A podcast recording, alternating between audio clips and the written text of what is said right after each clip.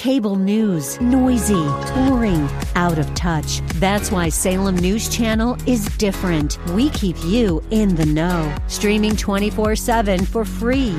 Home to the greatest collection of conservative voices like Dennis Prager, Jay Sekulow, Mike Gallagher, and more. Salem News Channel is unfiltered and unapologetic. Watch anytime, on any screen, at S N C dot T V and Local Now, Channel five twenty-five.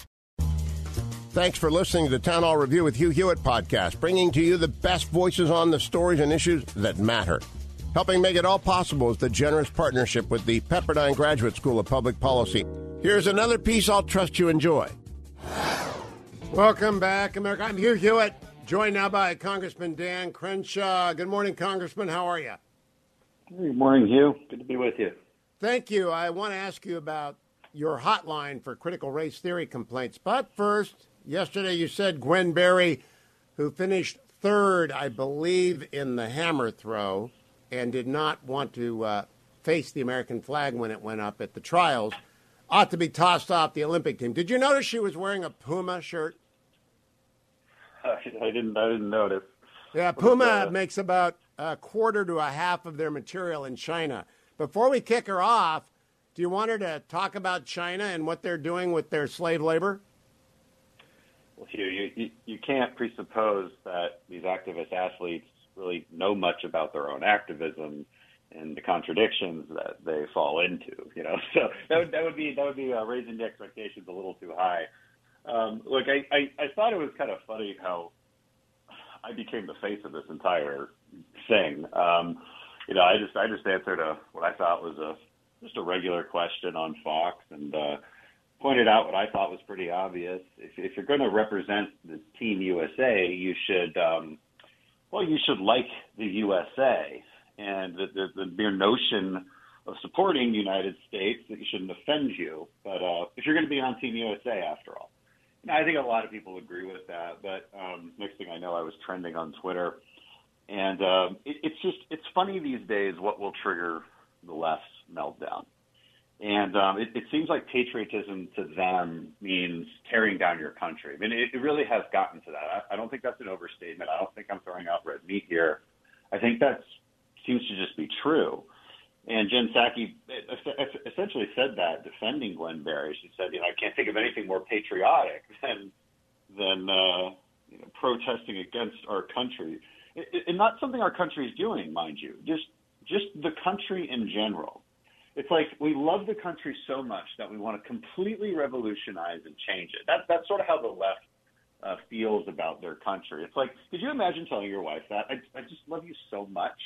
I just want everything about you to be different, though. Yep. I mean, I mean, would that be love, or would that be some kind of sadistic sort of relationship? Um, now, I, I know what they're going to do next. They're going to suggest that you are Joe McCarthy, reborn with an eye patch from Texas, and uh, whatever the merits of your military record and your heroism, you're still Joe McCarthy, tail gunner Joe, because you want to give litmus tests on patriotism to athletes, to which you will respond what, Dan Crenshaw? Yeah, you know, and, and they, they also accused me of, uh, oh, this is cancel culture, Dan. I thought you were, you know, I thought you were against cancel culture, but aren't you doing cancel culture now? And I would say, no, look, th- this is a pretty reasonable discussion about standards of behavior. I mean, if if an Astros player stepped onto the field wearing a Yankees outfit, uh, there, there'd be a problem, right? They, they'd say, hey, you can't play. Um, and again, so you're representing Team U S A. You're not representing the Lakers. You're representing Team U S A, so I think I think a, a, a you know small standards of behavior, um, such as standing for the anthem, just according to the rules, are, are perfectly in line with expectations. And, and why isn't it cancel culture? And this is a, this is actually a really good topic to hit, because even I think conservatives get this wrong a lot too. I think everybody gets it wrong. So we got to define cancel culture properly. Cancel culture is bypassing normal debate. Um, by beating somebody over the head with uh, with some kind of accusation. Okay, so that's that's cancel culture, and it, and it and it and it happens over something that is generally unintentional, maybe a bad joke, maybe a past comment that's taken out of context, uh, maybe just a slip of the tongue. or over something that, you know, is traditionally okay but is now not okay according to the woke left, right? And they desire to cancel you over it. So it's usually something that really shouldn't be that controversial that is controversial now. Now, why isn't this cancel culture? Because this person deliberately stepped into the fray. Like, she deliberately tried to make us skeptical of herself. You know, and, of course, claimed that it was a, an ambush, which I thought was just a hilarious uh, explanation from Gwen Berry, that uh, this, this anthem just unexpectedly played, like, which is, of course, I didn't hear that. Did she really say that? Yeah, that's one hundred percent true. Yep. Claimed that okay. it uh, unexpectedly played, and she felt ambushed. She felt okay. ambushed by her own national anthem. They so, didn't. Know, like, she's never watched uh, an award ceremony before? Um, I, you know, every Olympics, it's always the same. They play the anthem of the people standing on the platform. Now, if that, if I'm wrong about that, I will be corrected, but I generally believe that is an expectation that is sort of built into the process. You'd be right. You'd be right. Uh, everybody else seemed to be uh, ready for it. You know, um, congratulations to our first and second place winners. Uh, those two women, you know, deserved to win, and they were they were proud of their country. Which is, look, the vast majority of athletes, let's, let's be honest, um, the vast majority of them. But there's these there's these select few that love to get attention and then claim to be victims after they after they deliberately got their attention. So, it, it, you know, it's a very dishonest form of activism as well. Um, you know, they, they, want it, they want it to seem like it's very organic and and um, and just it just out of, you know, in the moment. But it's really not. You know, she, she, so, had, a, she had a shirt so if- with her that said activist athlete. Let let me try and and uh, elaborate on your definition. Cancel culture, cancel culture is reactive to a unintentional entry into a controversial area that is punished by cancellation. Controversy attaches itself to controversial actions, and blowback from controversial actions uh, knowingly undertaken is not cancel culture. Have I restated that fairly? Yeah, yeah. You should write for Webster's. That was just a, that was a very well articulated uh, definition. Well, it's actually just the New York Times v. Sullivan definition on who's a public figure. And if you're living in the fray, you can't be slandered. No one can slander Dan Crenshaw or Hugh Hewitt because we intentionally enter the fray. But if you're a private citizen, the, the slander standard changes. Defamation and libel changes for people who are not public figures. If you're a public figure, you entered the fray, and if people throw verbal kitchen sinks at you, don't cry. And if you're going to enter into the controversy, don't cry that people say you shouldn't be on the team. But if you happen to say something or they dredge up your old comment, that's appropriate. Now, let's move on to, and by the way, this will play out. You'll be on the Sunday shows talking about this, Dan Crenshaw, so get it up. Get your game on and be ready to, to go on. Let me ask you about your hotline. With this proviso, critical race theory is a subset of critical legal theory. Critical legal theory has been around since the late seventies, and I went to law school in the eighties, and people mocked it then as critical legal theory as being completely incomprehensible. We now know critical race theory when we see it, but we just don't understand what we're supposed to do about it. What do you? What do your whistleblower tell you that they're finding, and what ought we to do about it? So what we're finding is is um in all of these sort of diversity and inclusion and equal opportunity uh, training sessions that you're seeing throughout the military, you're seeing the principles of C R T laid out into practice, and, and that's what's troubling. And uh, this manifests. So, okay, so well, first let's talk about what C R T is, right? It's this, it's this idea that there's this sort of secret racism inherent in all of our institutions. Um, it's a, it, it, it, quote, It is defined as, as challenging the liberal order, um, the liberal definitions of equality and justice, which just means, which just, by the way, just which just which just means equality and justice. Now, it does this in favor of, of of basically favoring some form of discrimination in order to correct for past discrimination. That's like that's the Ibram X. Kendi uh, quote.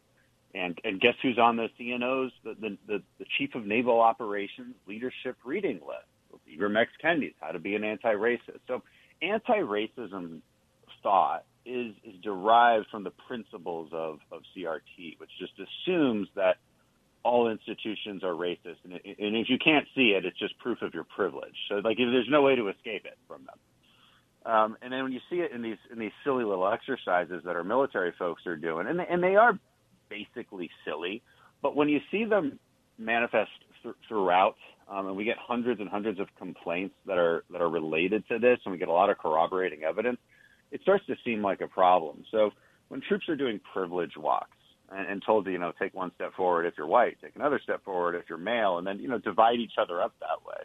You have another case where they're supposed to wear personal identification badges and walk around talking to each other with these badges on, and these badges indicate your, your race, your gender, your socioeconomic class, things like that. So, again, the, the entire point being to drive people apart into subsets of identity groups. Um, another uh, another strange piece of reading was, um, you know, white privilege, unpacking the knapsack or something like that. And it's just a whole manual from the eighties on, on your white privilege and how and how much better better you have it. So it's just this, it's anti-racism training, but it's mostly just racist training because, um, I mean, if, if you just switch, you know, generally speaking, if if you can switch out the word white for black and it doesn't sound good, whatever you're doing, it doesn't, it sounds kind of racist. That's because it was always racist. You know, there was a there was a seminar at West Point. And this is what Mike Waltz uh, questioned Secretary of Defense on, and this is this is what uh, General Milley blew up over. There was a seminar called Whiteness and White Rage, and it, it was taught by a lady who has, has long held beliefs that the Republican Party is a white supremacist party, that the institutions of America are based on white supremacy. So this is not this is not some thoughtful uh, educator, okay? As as, as Milley was indic- as Milley was implying that this was all just for situational awareness, and you know everybody should learn different ideas. Sorry, no, this is propaganda. And it's not as if this was being debated, okay? It's not as if there was two people on the stage debating, and you know that would actually be an educational thing to see. But that's not what's happening here. So it's like directly refute the comments that he made on this. But uh, yeah, and, and Commander uh, Dan Crenshaw, you're a SEAL, Waltz is a Green Beret. I got to ask before I run out of time, on your three deployments to Afghanistan, was race ever an issue among the platoons you led? No, absolutely not. It, it, it, it, it, it, the military is one of the most diverse and inclusive places um, in the country. Um, and, and, and the reason it is is because our, our system is so is designed to be so colorblind. Um, we wear the same uniform. We go through the same training. We speak the same language. We, we get inculcated with the same culture. That's what con- inclusion actually is, and, it, and it's really yes. important for, for mission success.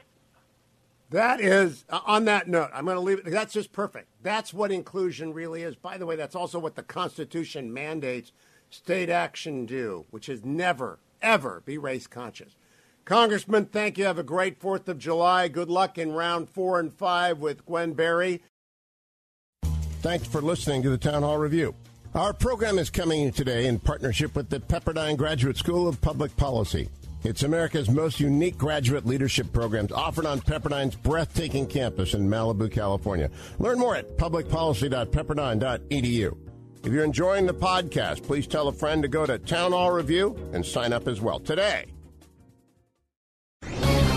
This is Albert Mohler for town hall dot com. The assault on religious liberty continues in our increasingly secular America. The left openly derides religious freedom as an impediment to its moral revolution, and the mainstream media now often use the term religious liberty only in scare quotes as if it isn't even real. But religious freedom is our first freedom upon which all other liberties depend. Our nation's founders understood that, enshrining religious liberty in the very First Amendment to the U S Constitution. Nevertheless, the recent unanimous decision of the U S Supreme Court defending the religious liberty of Catholic adoption ministry has brought scorn from the left. Erwin Chemerinsky, dean of the law school at the University of California at Berkeley, said that he feared the decision is, quote, part of a trend expanding the protection of free exercise of religion at the expense of other crucial government interests, end quote. Other crucial government interests? That is ludicrous, but that is the challenge we now face. Religious freedom is not just a government interest, it is a constitutional right.